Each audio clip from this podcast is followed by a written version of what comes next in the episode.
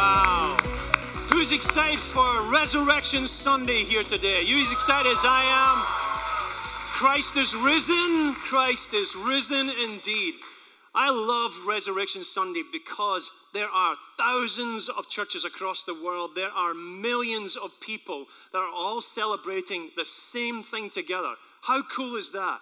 We're celebrating the fact that Christ has not only just died for us and given us a new lease on life, but we get to live that life now. Jesus said he's come to give life and life to the. Yes, he has indeed. So I am so excited about today.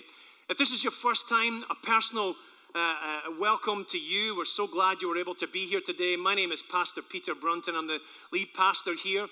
And of course, if you're broadcasting online or, or uh, dialing in right right now or through your old AOL uh, internet connection online, we want to give you a, a grand welcome as well. We're so glad you're here. We've got pastors online right now that are there to pray for you, to talk with you on Facebook or, or even on our website. They're, they're live right now with you. Please reach out to us. We'd love to get to connect, be connected with you more and more. What a great day this is together. Before I start, I would love to just point out a little card that was given to you in your, your bulletin handout. You can have a look at it if, if you've got it right now. You've got a pen as well. It says this is, looks like it's maybe just for first time people, but this is for everybody. There are three things I want you to consider doing with this card today. The first one is this it says, Is there anything we can pray for you on? Listen, we're a church that believes in prayer. How about you? We believe in the power of prayer. Everybody needs to get a word from God. Everybody needs an answer from our Father. And so we want to join with you in the power of prayer. That's the first thing I'd like you to consider. The second thing I'd like you to consider is tell us what is your next step in your walk with Christ? What's your next step on your spiritual journey?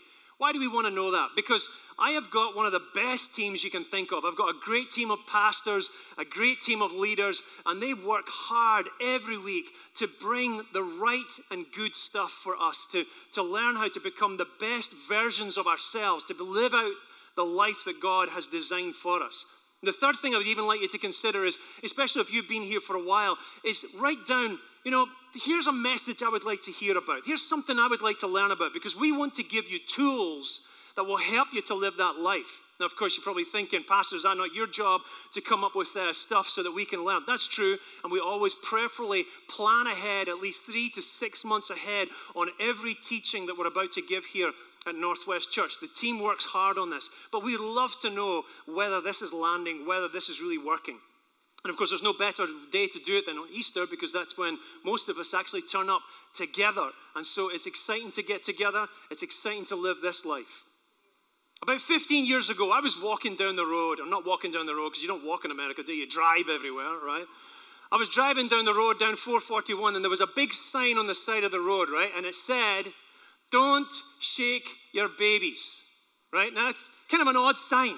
And I'm thinking, why would anyone, number one, why would they shake their babies? That doesn't make any sense. It's not like it's a new dance craze or something. Why shake your babies? And then I thought, number two, who in their right mind would shake a baby? That doesn't make any sense. And I couldn't understand why anyone would do that and why anyone would even have to put a sign up there to warn you about shaking babies. That was until I had babies. That was until I had children. Children have this amazing ability to drive you nuts, right? Now, I know you guys are only, Paul, you've got the wonderful children. And the reason why I can tell you've got such wonderful children that do such wonderful things is because that's all I see on Facebook and Instagram, right?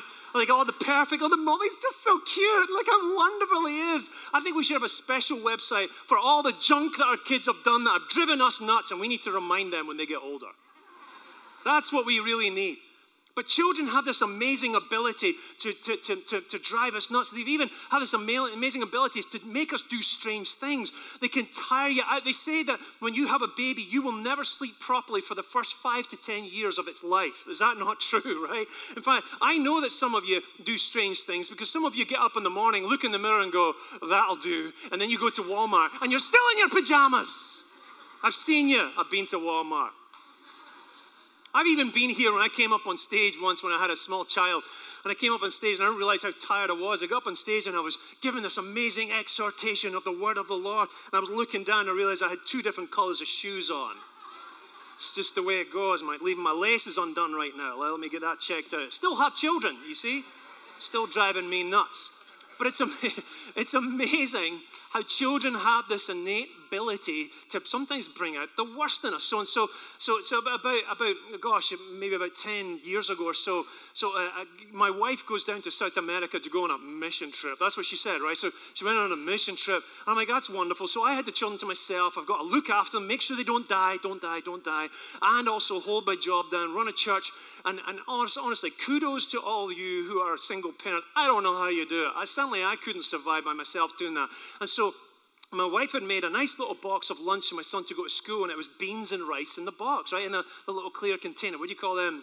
Tupperware boxes, right? So she puts it in the bag, and I get him to school, get him to school, and I'm proud of myself, got him there on time. And then after school, pick him up, and I'm, I'm undoing his bag, and I see that he hasn't eaten his lunch. And I said, Why didn't you eat your lunch? And he said, Because I didn't want it. And I said, Why didn't you want to eat your lunch? Because I didn't want it. And I'm like, I don't know if you don't, I don't know if you thought that this was a service here, a five-star service. Like, I'm sorry, sir, what would you like on your menu here? Cordon bleu chicken or steak or something nice here? What would you like for lunch? No, that's what you get. That's the way I was raised, right? Amen. See, my I was raised up as a, as a as a pastor's kid that didn't really have much money, and whatever you got, that's what you got. And don't it, you're going to be thankful for it, or I'm sending you early to Jesus. Right? That's that's the way I was raised. And so I said, Well, you're going to eat this tomorrow for lunch. Yes, sir. there, I've fixed it now. Getting to school the next day, pick him up after school, still hasn't eaten his lunch. And I'm like, Why haven't you eaten your lunch? I said, Well, I just I didn't like it. I didn't want to eat their lunch. And I'm like, This is not a request. I have to keep you alive until mum gets home, right? So you don't have a choice on this. In fact, you're going to eat it for dinner, right? His parents have done that. You're not, you're not leaving anything. You're, you're going to, you're going to have that for breakfast or lunch or dinner. Whichever comes first, you're going to get hungrier before I give up on this food. And so I gave him the food and I made him eat it. And then he went to bed and he, and he got up out of bed and he goes, I don't, I don't feel well. Uh, I don't, I don't feel. What I didn't know was he had left his backpack with his lunch in it out in the sunshine all day. It probably stewed and fermented it, and now it was all stewing and fermenting in his stomach, right? So I'm like, you'll be fine, right? Go back to bed. And he goes, I'm not, ooh, ooh, ah, right? And this stuff comes out, and it's like a sprinkler system of a, a salsa of rice and beans that are just like, yeah, yeah, yeah. And it's on the walls, and then it's on the it's on the bedroom wall, and the hallway wall. And he gets into the bathroom, and before he gets to the toilet, he throws up on the other wall and on the floor. And then he gets to the toilet, and he's got nothing left to throw up. I already had a long day. I don't know if you know this. I'm working hard and I'm a single parent right now. I don't need you plastering and painting the wall and redecorating everything with a Mexican masker in this house. I don't need this right now. So anyway, I get him in the shower, strip him off, I just shower, just so, and then I go to cleaning. And the problem is, you know, when you start cleaning up throw up, you start smelling it yourself. You're like, oh yeah, oh, oh, give me a second. Uh, all right, hold, hold your nose, hold your breath, hold your breath. And I start pulling this stuff together and I'm cleaning it and I've got to make it really clean because my wife's a clean freak, right? So I've got to make sure. Because, you know, maybe some of you husbands are like, I'll just leave that with my wife when she gets home. This is this you No, no, no, no. There's no way I was going to get away with that. So I had to clean it up. And so I get to bed and I'm thinking, oh, finally and go to bed, get myself a nice little glass of wine, a little Chardonnay, some of that. Or I should get some red wine. And I'll get into bed, I'll get some Netflix. And what I thought I was, I thought I was putting this glass on the nightstand, but no, I was putting it on the edge of the nightstand. And it splashes everywhere on the floor and on the bed. And now I'm just like, ah! And this cracking of frustration comes out of my mouth. Ah! I'm just done with this thing. And then I know I have to wash. I've got to strip the bed and i got to put it in the, the, the, the, in the washing machine. I've got to get the carpet clean. And now I've got to clean this because everybody knows that red wine's going to stain the carpet. And I was just done. I was done. I was done. Has anyone ever had children like that? years later, years later, we were actually away at a place called a dude camp. And a dude camp is where you get to pretend to be like a cowboy, right? You're not really a cowboy, but it's the only way I can get my wife to go camping, right? It's called glamping, right? It looks like a tent, but it's actually got air conditioning and a big king size bed, right? It's all nice and perfect. But I get to pretend like I'm outside, but my wife doesn't have to suffer with being outside, so we call it glamping. Really cool place. And it's, you know, here, somewhere here in Florida, and then they have like a rodeo there, and they've got zip lines, and they've got mud buggies, they've got all these crazy things for kids. It was really a lot of fun.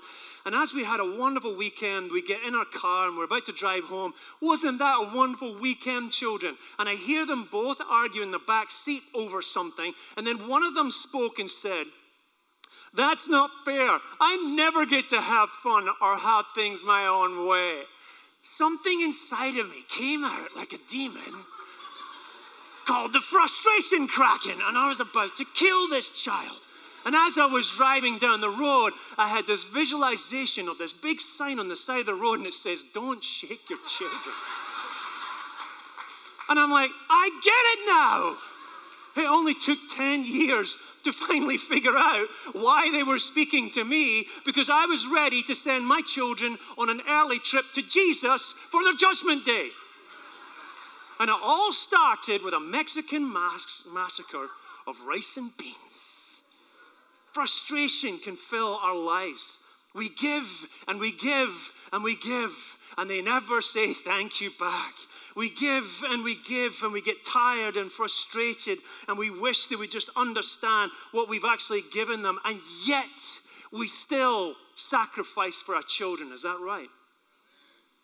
Yet we still give and give for our children because we're driven by the fact that not that they love us, but that we deeply love them. Hello. It's amazing what children can make us do. It's amazing what our love can do to compel us to be with our children and to give and give. I've been thinking about this and I started looking, I was reading scripture, and one day I came across this scripture in Philippians chapter 2, verses 6 to 8, and it says this that Jesus being in very nature God, did not consider equality with God something to be used to his own advantage.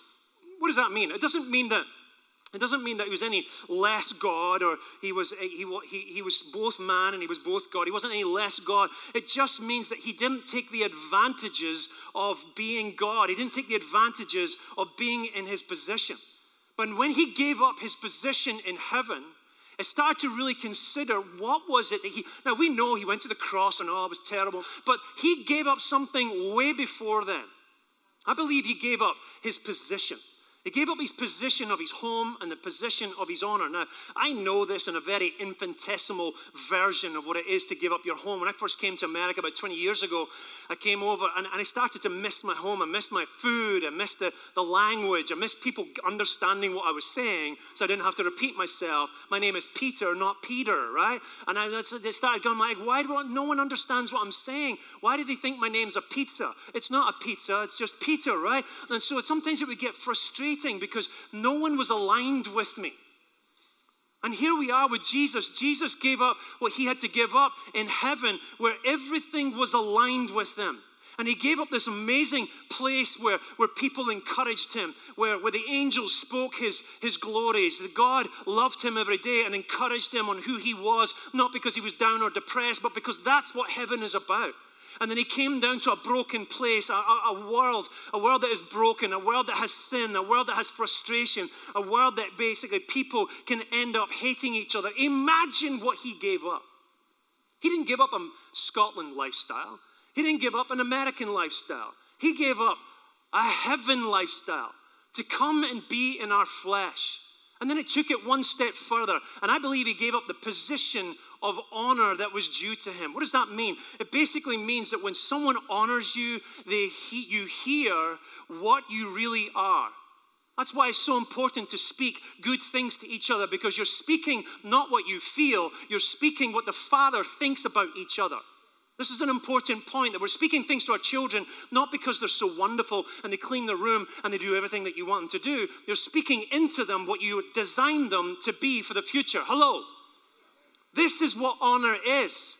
And Jesus had to give that up for now being insulted, for now being ridiculed, for now by, by being hated by the world that he had entered into. Then, of course, it, it, it, carries on into verse 7, and it says, Rather, he made himself nothing by taking the very nature of a servant, being made in human likeness. What does that mean? It basically means that he gave up his power. He became nothing. Another way of saying nothing is another translation. It says that he emptied himself. Everything that he had and everything he owned, he, he emptied himself out of all that stuff. Let me explain it this way. Imagine if you take all the money that you've got, be it $5, 500, 5,000, 50,000, 500 million, whatever amount of money you've got. I want you to take that money in your mind mentally and I want you to take it out of the bank and put it off to the side. Then I want you to sell your house, and I want you to sell, I want you to sell your house, I want you to sell your cars, I want you to sell lawnmower, I want you to get rid of all your services, sell your clothes, just keep one set of clothes, sell your iPad, sell your iPhone, sell all this stuff that you own, sell your children, no, don't sell your children, sell everything that you own, take all that money, put it off to the side, and then decide to give it to the American government. Why? Because they're in so much debt. The American government is in trillions and trillions worth of debt, and it's been, it's been put about and it's come to happen maybe by generations before us who maybe didn't think of you and didn't care about you. But what I want you to do is take all that money and just go ahead and put it to government. Everyone here today, that's what I want you to do at the end of the day. We'll be able to bail America out of some of our debt, right? But most of us are like, I don't think so. Because it's not something that we desire to do. We don't desire to try and get rid of everything to try and save someone else who's not grateful for it. Hello. And I wonder if sometimes we're in the place where we have decided to be Christ followers, but we haven't taken account exactly what it is that Christ has actually given to us. He has given and He has given and He has given just like a parent does for a child. Then it goes on to the last verse in verse 8, and it says, And being found in appearance as a man, he humbled himself by becoming, what does that say? Obedient to death and death on a cross. Finally, of course, he gave up his life, gave up his position, gave up his power. Now he's had to give up his life. Now, why would he have to give up his life? Maybe, maybe, you've, maybe you've never thought of Christian things before, or maybe you've heard about it, but you don't really know what it's about. Let me give a quick synopsis of what this is about. There's a problem that you have with God, and it's this you're a lawbreaker. How do you know that you're a lawbreaker? Simply because there is a moral law that is in your heart, that is a standard of what is right and what is wrong, what is good and what's bad. And you know fine well the things that you've done that are wrong. How you know that is really easy is to think about this that today, imagine if there was someone in your house right now that was breaking into your house and they're about to steal your stuff. Most of you would feel incensed by that. You'd feel, you'd feel angry at that and frustrated. Why would someone do that to me? I'll tell you why you feel incensed. Because there's a standard of justice that is in your heart. It's called the moral law. And because we have broken this moral law, we have no right to enter into God's kingdom. We have no right to go live with Him because He's holy. And if we decide to place ourselves in the mix of God's kingdom, we would just start messing it up. Why? Because we're willful people, we're stubborn people, we want to do things our own way, we don't want to do things God's way. Does that sound like any children that you've ever had? Have you ever found your children are stubborn, they're willful, and they want to do things their own way, and it drives you nuts because you know fine well they're bringing themselves to destruction? You know fine well they're leading them down a path that is going to make them fall apart, it's going to destroy their life, and all you want to do is bring something good. This is the problem that God has with us. Because we're lawbreakers, we now have this debt against us. But thanks be to God that Jesus, his son, stepped up and said, Listen, there's no debt against me. So I'll go ahead and pay for their debt. I'll be the one that steps in their place and wipes out my life in order to make sure we don't destroy the kingdom of God. And because He stepped in our place, He has given us new life. Now, why on earth would He do this? I'll tell you why.